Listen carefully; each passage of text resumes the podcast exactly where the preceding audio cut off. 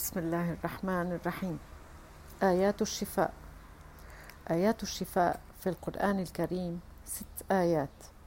ذكرت فيها كلمة شفاء وما اشتق منها وتقرأ على المريض رجاء أن يشفيه الله تعالى وهي. ويشفي صدور قوم مؤمنين. وإذا مرضت فهو يشفين. قد جاءتكم موعظة من ربكم وشفاء لما في الصدور. يخرج من بطونها شراب مختلف ألوانه فيه شفاء للناس. وننزل من القرآن ما هو شفاء ورحمة للمؤمنين. قل هو للذين آمنوا هدى وشفاء. ويحتاج قارئها إلى الإخلاص وصدق النية.